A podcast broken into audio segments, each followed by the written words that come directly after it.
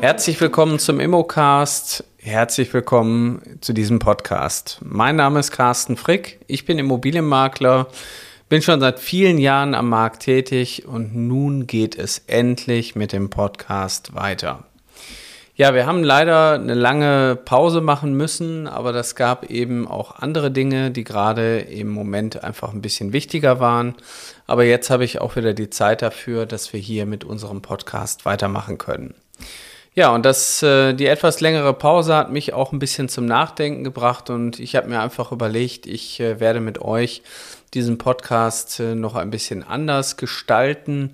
Das heißt, ähm, ich habe ja in der Vergangenheit als Immobilienmakler und auch als Dozent viele Menschen kennengelernt, die in die Immobilienbranche einsteigen wollen und erfolgreiche Immobilienmaklerinnen und Makler werden wollen.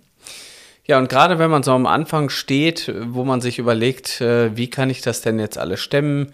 Wie kann ich in die Immobilienbranche einsteigen und was sind überhaupt die richtigen Dinge? Dann muss man erstmal viel, viel lernen. So, und lernen könnt ihr genau hier, nämlich äh, ich werde den Podcast jetzt mit den nächsten Folgen so aufbauen, dass ihr auf, also immer wieder auch interessante Themen habt zur Immobilienwelt also im Grunde genommen auch den Stoff, den ich teilweise unterrichte im Unterricht, den werde ich euch hier auf dem Podcast zur Verfügung stellen. Das heißt, wenn ihr den Podcast abonniert und ich freue mich natürlich auch über eine Bewertung, dann werdet ihr hier Step by Step immer wieder interessante Dinge finden, wo ihr vielleicht auch noch gar nicht so viel drüber wusstet. Ja, und oftmals hat man ja am Anfang auch immer die Angst vorm Versagen. Ich möchte beim Kunden gut dastehen, ich möchte alle Fragen beantworten. Und wenn ich zum Kunden oder zur Kundin gehe, dann möchte ich auch da meinen Job ordentlich machen. So. Die heutige Folge geht über eine grundlegende Thematik, nämlich das Grundbuch. Als Immobilienmakler oder Maklerin können wir nur Immobilien verkaufen, wenn wir zum Notar gehen, einen Kaufvertrag vorbereiten lassen und diesen dann beurkunden. Und der Notar arbeitet natürlich mit dem Grundbuchamt zusammen und ich möchte euch heute in der Folge so ein bisschen auch näher bringen, der Aufbau des Grundbuches. Ja, und was haben wir denn überhaupt alles und warum ist das so wichtig? Und dadurch, dass wir hier, hier auditiv unterwegs sind, versuche ich das natürlich jetzt ohne Flipcharts und Folien euch zu zeigen, sondern ihr solltet es euch einfach merken. Nehmt einfach eure rechte Hand, haltet sie mal hoch und sagt euch, diese fünf Punkte, diese fünf Finger, die sind immer im Grundbuch enthalten. Und das Grundbuch ist aufgebaut über das Deckblatt, das Bestandsverzeichnis und dann ganz einfach Abteilung 1, 2 und 3. Und dann sind wir schon bei fünf Dingen. So, ich erkläre es jetzt mal von vorne. Das Deckblatt ist im Grunde genommen erstmal ein ja, Deckblatt, so wie es schon heißt, aber hier stehen natürlich wichtige Informationen drauf. Ihr findet hier das zuständige Amtsgericht, dann den Grundbuchbezirk und natürlich auch die Nummer, die Blattnummer. Und gerade wenn ihr neue Grundbücher bestellen muss, müsst, dann ist hier die Blattnummer natürlich im Wesentlichen auch wichtig, dass ihr das richtige Grundbuch bestellt. Ja, was haben wir noch? Meistens habt ihr unten auf dem Grundbuch immer einen Abdruck, also sprich, da steht die letzte Änderung und wann das Grundbuch ausgedruckt wurde. Das heißt, ihr könnt die Aktualität des Grundbuchs auch ein Stück weit darüber erkennen, dass ihr unten auf die unterste Zeile guckt. Ja, und bei dem Deckblatt kann natürlich auch noch drinstehen, dass es sich hier um ein Wohnungsgrundbuch oder ein Teileigentumsgrundbuch oder ein Wohnungserbaugrundbuch handelt. So, das heißt, ähm, es gibt verschiedene Arten von Grundbüchern. Also wir haben Grundbücher für Häuser, aber es gibt eben auch Grundbücher für Eigentumswohnungen oder eben auch für Erbbaurechte und Teileigentum. Das könnt ihr daran erkennen. Da müsst ihr euch jetzt auch nicht in der Tiefe mit auskennen, also mit der Art der Grundbücher und der, Grund, der Grundbuchämter. Das macht das Notariat für euch, aber ihr könnt es am Titelblatt schon sehen. Was haben wir denn hier für eine Grundbuchart? Ja, auf Abteilung oder in der, auf der zweiten Seite habt ihr dann das Bestandsverzeichnis. Und hier wird natürlich jetzt ähm, ein bisschen genauer darauf eingegangen, nämlich um welchen Teil der Erdoberfläche handelt es sich denn? Und wenn man sich mal mit dem Thema Katasteramt auch auseinandersetzt, dann ist ein Katasteramt eben ein amtliches Verzeichnis. Und äh, hier werden eben die ähm, Grundstücke eben unter einer Nummer aufgeführt. Und meistens ist es immer der gleiche Aufbau. Es gibt eine Gemarkung und in dieser Gemarkung gibt es Flure und in diesen Fluren gibt es Flurstücke. Ja, und äh, mehrere Flurstücke können auch manchmal ein Grundbuch sein. Deswegen ist es natürlich umso wichtiger, wenn ihr eine Immobilie verkaufen wollt, dass ihr immer eine aktuelle Flurkarte habt. Die kann man daneben legen und dann kann man eben die Inhalte aus dem Grundbuch auch mal eben überprüfen, um welche Flurstücke handelt es sich denn jetzt hier. Ja, dann haben wir, also im Grunde genommen, Flurstück ist eben eine Parzelle. Und ähm, hier gibt es dann eben noch so Eintragungen wie Bestand und ähm, Abschreibungen. Das heißt, äh, wenn zum Beispiel mal Übertragungen passieren im Grundbuch, das heißt, eine Immobilie oder ein Flurstück wird ausgetragen, dann sieht man eben auch, wohin das übertragen wurde. Und das muss man eben auch über eine Zeit lang erstmal lesen lernen. Das heißt, ähm, auch die letzten 13 Jahre bei mir waren immer wieder auch ähm, ja, lehrreich und in dem Moment, wo ich auch angefangen habe, andere Leute zu unterrichten, war es natürlich umso wichtiger, die Dinge da auch ordentlich erklären zu können.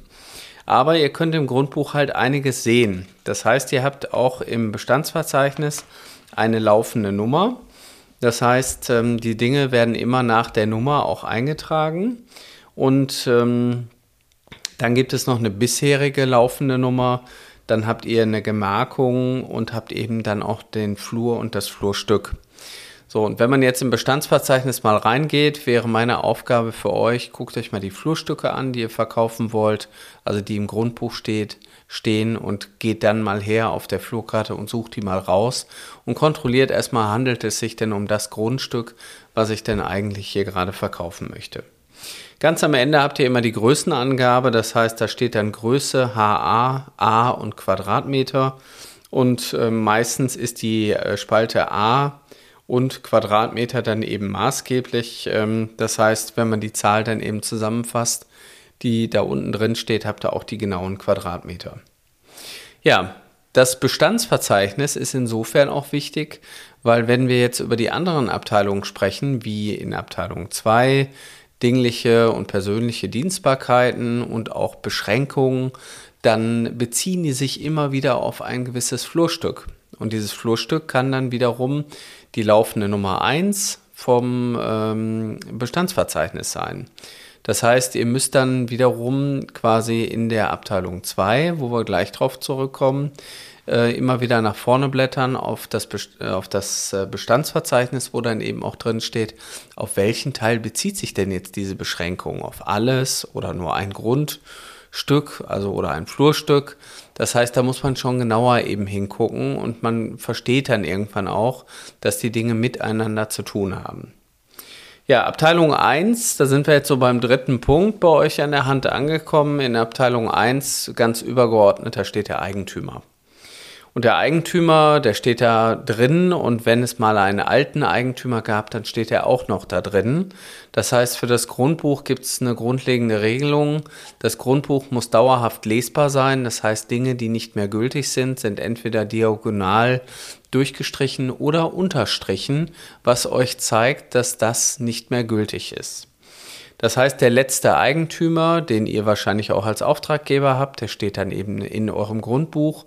Und hier sollte man natürlich auch erstmal überprüfen, ist der denn überhaupt gleich mit dem, mit dem ich vorher gesprochen habe. Und wenn es mehr als ein Eigentümer ist oder sind, dann habt ihr in der Regel ein Eigentumsverhältnis. Bei Ehepartnern ist es meistens zu je ein halb.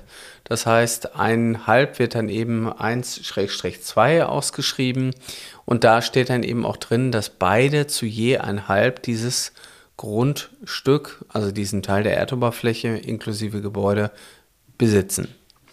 Bei Erbengemeinschaften kann das dann wiederum ganz anders gegliedert sein. Das heißt, das Bestands- oder die Abteilung 2 zeigt euch jetzt hier erstmal die Eigentumsverhältnisse.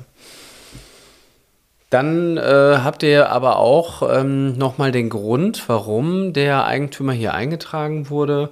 Und hier ist dann oftmals der Punkt äh, Auflassung. Also eine Auflassung ist ein ganz normales Geschäftsgebaren, wenn jemand eine Immobilie kauft, dann steht da eben aufgrund von Auflassungen wurde der Eigentümer hier eingetragen.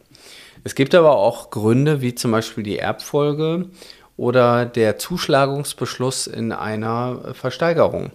Das heißt, man hat den Zuschlag bekommen und wird dann eben als neuer Eigentümer hier hinterlegt. Und diese Begründung könnt ihr eben auch nochmal ablesen. Das steht meistens auch im Grundbuch drin. So, das waren jetzt die leichten Teile zum Thema Grundbuch. Jetzt wird es ein bisschen komplexer, nämlich wir kommen jetzt in Abteilung 2. Und in der Abteilung 2 stehen eben Lasten und Beschränkungen eines Grundstücks. Ja, was können so typische Lasten sein? Ich gehe da jetzt erstmal so ein bisschen allgemeingültig dran. Das könnten zum Beispiel Wegerechte, Wohnrechte, Leitungsrechte.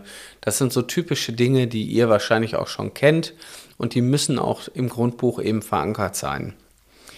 Ähm, erstmal prinzipiell auch hier in der Abteilung 2 haben wir wiederum gewisse Lasten und Beschränkungen, die da eingetragen werden können und die beziehen sich dann eben nach vorne wieder im Bestandsverzeichnis auf diverse Flurstücke. Das heißt, wenn im Abteilung 2 was drinsteht, muss das nicht immer auf alle Flurstücke sein. Meistens ist es aber auch der Fall. So, diese Belastungen oder auch Dienstbarkeiten sind dingliche Rechte. Und ähm, da haben eben auch andere, ja, also man unterscheidet hier zwischen Grunddienstbarkeiten und einer persönlich beschränkten Dienstbarkeit.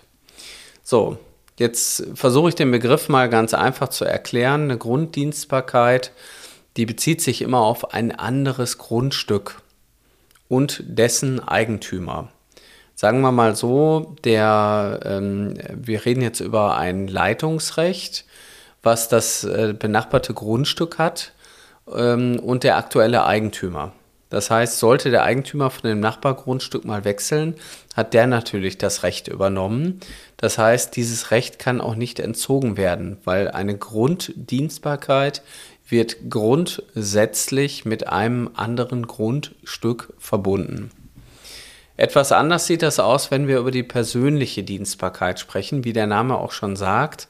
Da geht es um eine persönliche Person, so nenne ich das jetzt mal, und dann ist es mit einer Person verbunden. So, und das würde zum Beispiel bedeuten, so eine persönliche Dienstbarkeit könnte sein, ein Wohnrecht für eine ältere Dame, die bis zum Lebensende quasi dort ähm, leben darf. Und wenn die dann nicht mehr lebt, also ihre Person ist nicht mehr existent, dann wird auch dieses Wohnrecht ausgetragen. So, das vielleicht mal so ein bisschen als äh, Information. Wenn wir jetzt nochmal bei dieser Grunddienstbarkeit bleiben, ein anderes Grundstück hat ein Recht an meinem Grundstück, dann gibt es meistens auch bei dem anderen Grundstück, was das herrschende Grundstück ist, dann auch ein Herrschvermerk. Das, ähm, da steht meistens auch im Grundbuch drin, dass äh, dieses Grundstück eben, dieses Leitungsrecht, so bleiben wir mal bei dem Beispiel, auf einem anderen Grundstück besteht. Wenn diese Dinge manchmal nicht klar sind, dann holt euch auch auf jeden Fall gegebenenfalls von anderen Grundbüchern nochmal Grundbuchauszüge. Also ich sage jetzt mal, es geht ein Weg über ein benachbartes Grundstück, wo ihr nicht äh, den, wo der Eigentümer von euch nicht Eigentümer ist, dann braucht ihr irgendwie eine, ja, einen Nachweis, warum dieses Wegerecht existent ist. Bei Wegerechten kann das natürlich auch andersartig gestaltet sein, einmal in Abteilung 2 über Grunddienstbarkeiten oder eben auch über Baulasten kann das manchmal geregelt werden. Wobei zum Thema Baulastenverzeichnis mache ich nochmal eine extra Folge. So, das heißt, ähm, erstmal zusammengefasst, es gibt zwei Arten von Dienstbarkeiten, Grunddienstbarkeiten und persönliche Dienstbarkeiten. So, was gibt es alles so für, ja, für, für Rechte und Belastungen? Das eine habe ich gerade schon genannt, eben das Wohnrecht. Meistens ist das Wohnrecht dann auf Lebenszeit. Ähm, und äh, dazu gibt es eben auch eine Definition im BGB, die ich jetzt hier nicht unbedingt in der Tiefe erläutern möchte. Es gibt das Niesbrauchsrecht. Das Niesbrauchsrecht wird auch ganz häufig im Rahmen der vorerbschaftlichen Bemühungen mit Kindern schon mal eingetragen. Das Niesbrauchsrecht, ganz einfach erklärt, bedeutet, ihr dürft die Frucht aus, aus etwas ziehen. Ihr dürft den Gegenstand vollumfänglich behandeln wie euer eigenen, eigener, obwohl er nicht mehr euer eigener ist. Und wenn der Gegenstand irgendwelche Früchte abwirft, wie vielleicht ein Apfelbaum, wo man die Früchte ernten kann, oder ein Mehrfamilienhaus, wo man Mieteinnahmen hat, dann darf der Niesbrauchsberechtigte auch die Früchte behalten. So, wofür braucht man das? Ganz einfach, die Eltern kommen jetzt in ein gewisses Alter und überlegen sich jetzt schon zu Lebzeiten die Immobilie auf die Kinder zu übertragen, wollen aber immer noch herrschaftlich der Immobilie auch ähm, alle Zügel in der Hand haben und dann macht man so ein Niesbrauchsrecht.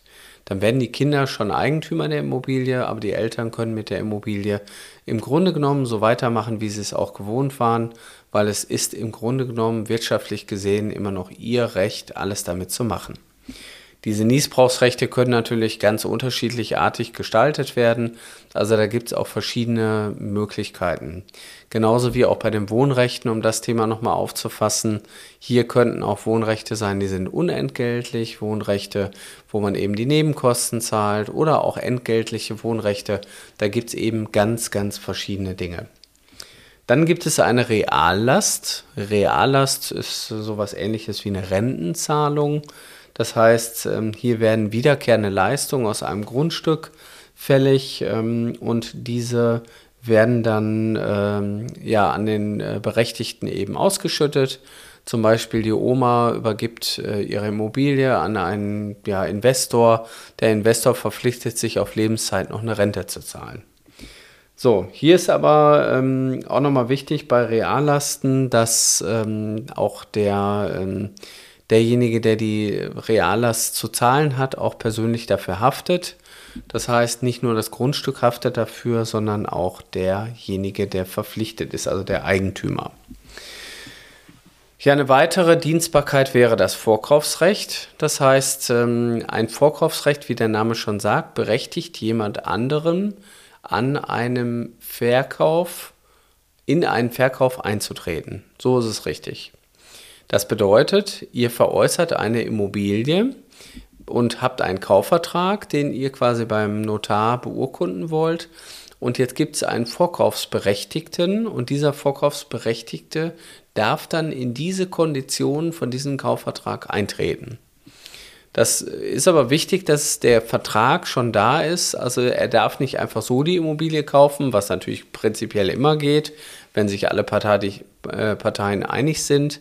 Aber wenn Uneinigkeit äh, entsteht, aber trotzdem dieses Vorkaufsrecht da ist, dann darf der Vorkaufsberechtigte quasi in diesen bestehenden Kaufvertrag eintreten.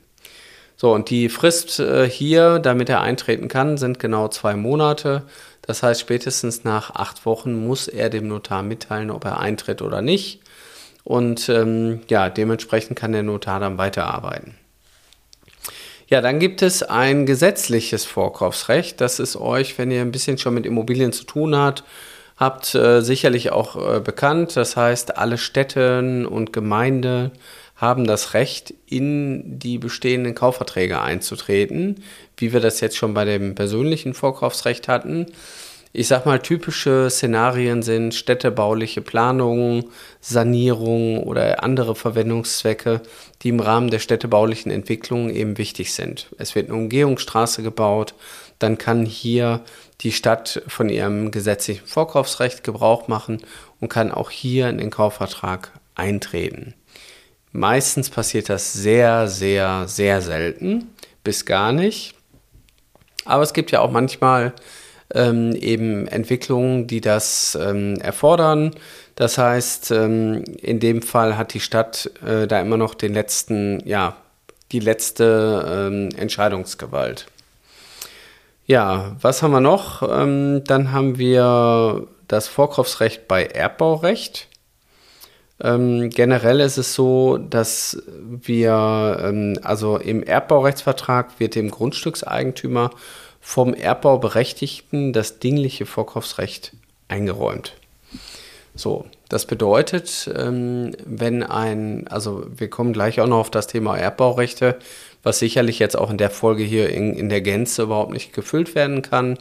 Aber prinzipiell ist es so, wenn ein Erbbauberechtigter, also, also ein Erbbaurechtsgeber, ein Grundstück zur Verfügung stellt und der ähm, Erbbaurechtsnutzer, so nennen wir es jetzt mal, der sein Gebäude darauf gebaut hat, sein Gebäude verkaufen möchte, kann der Erbbaurechtgeber auch in den Kaufvertrag mit eintreten. Das würde gehen.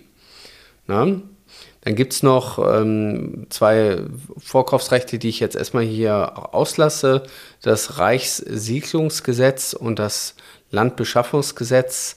Das überspringen wir jetzt mal. Ich denke mal, das kommt so selten vor, zumindest bei mir, dass, äh, ihr, dass das jetzt hier erstmal keine Relevanz hat. Dann gibt es ähm, ja ein Vorkaufsrecht bei Zwangsversteigerungen. Ähm, ja, gibt es das wirklich? Ähm, generell ist erstmal das Vorkaufsrecht bei Zwangsversteigerungen natürlich ausgeschlossen. Das heißt, die Zwangsversteigerung ist ein Punkt, wo bei Zuschlag das Eigentum an den neuen ja, Höchstbietenden übergeht. Ne? Ähm, generell ist es aber so, ähm, wenn ein eine äh, Zwangsversteigerung kann ja zum Beispiel auch eine Teilungsversteigerung sein. Das habt ihr ganz häufig bei Scheidungen. Das heißt, ähm, wenn zwei Menschen sich trennen und nicht mehr zusammen sein wollen, aber noch gemeinschaftliches Eigentum haben, kann es passieren, dass man so lange rumzögert, bis irgendwie einer madig wird und äh, am Ende blockiert man immer wieder den Verkauf. Und dann ist der Weg die Teilungsversteigerung. Die Teilungsversteigerung bedeutet, man würde seinen Anteil, den man an der Immobilie besitzt, also die Frau besitzt die Hälfte, den würde man zur Versteigerung freigeben. Und ähm, hier ist es jetzt so, dass der ähm, andere Anteilseigentümer oder Anteilseigner, der die anderen 50 Prozent hat, der hat ein Vorkaufsrecht. Das heißt, ich sage jetzt mal, die Frau versteigert ihren Anteil, jemand äh, kriegt den Zuschlag, aber dann könnte der Mann immer noch sagen, ich will, will die 50 Prozent, will ich für den Preis äh, selber übernehmen, wenn er nicht selber schon den Zuschlag erhalten hat. Also meistens sind diejenigen dann auch mit dabei oder es wird im Vorfeld eben auch geklärt, ob sie auf ihr Vorkaufsrecht verzichten. Das wäre jetzt nochmal hier ähm, so das Thema.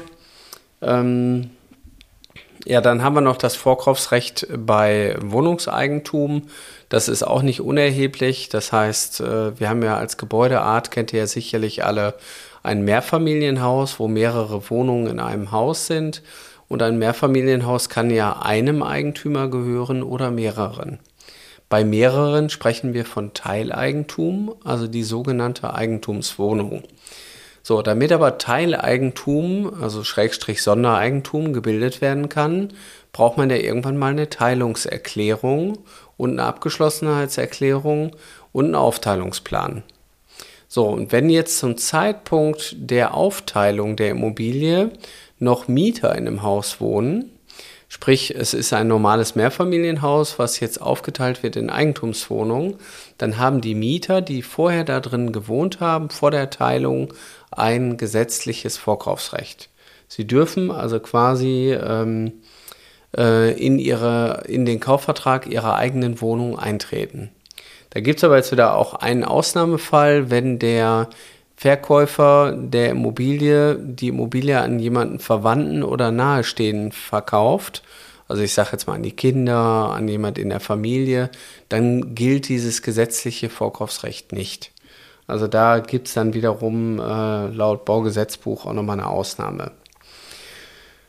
Ja, was haben wir noch? Äh, dann haben wir das Vorkaufsrecht für Miterben. Das bedeutet, äh, wenn, ich sag mal, eine Erbengemeinschaft gegründet ist und jemand seinen Erbteil verkaufen möchte, dann haben die anderen Erben erstmal die Möglichkeit, diesen Erbteil zu übernehmen, bevor jemand Fremdes in die Erbengemeinschaft eintritt.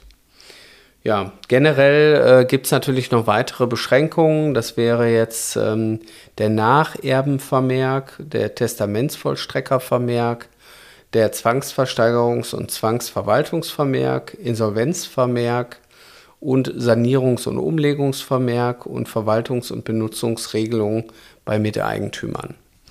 Diese, ich sag mal, Vermerke, da können wir ja auch noch mal in einer anderen Folge ein bisschen detaillierter drauf eingehen, ist aber jetzt erstmal unrelevant, wenn man den Aufbau des Grundbuchs erstmal wissen möchte. Ja, jetzt sind wir schon fast durch. Wir haben es fast geschafft. Also die Abteilung 2 ist nicht unwesentlich. Die müsst ihr euch auch dringend immer durchlesen.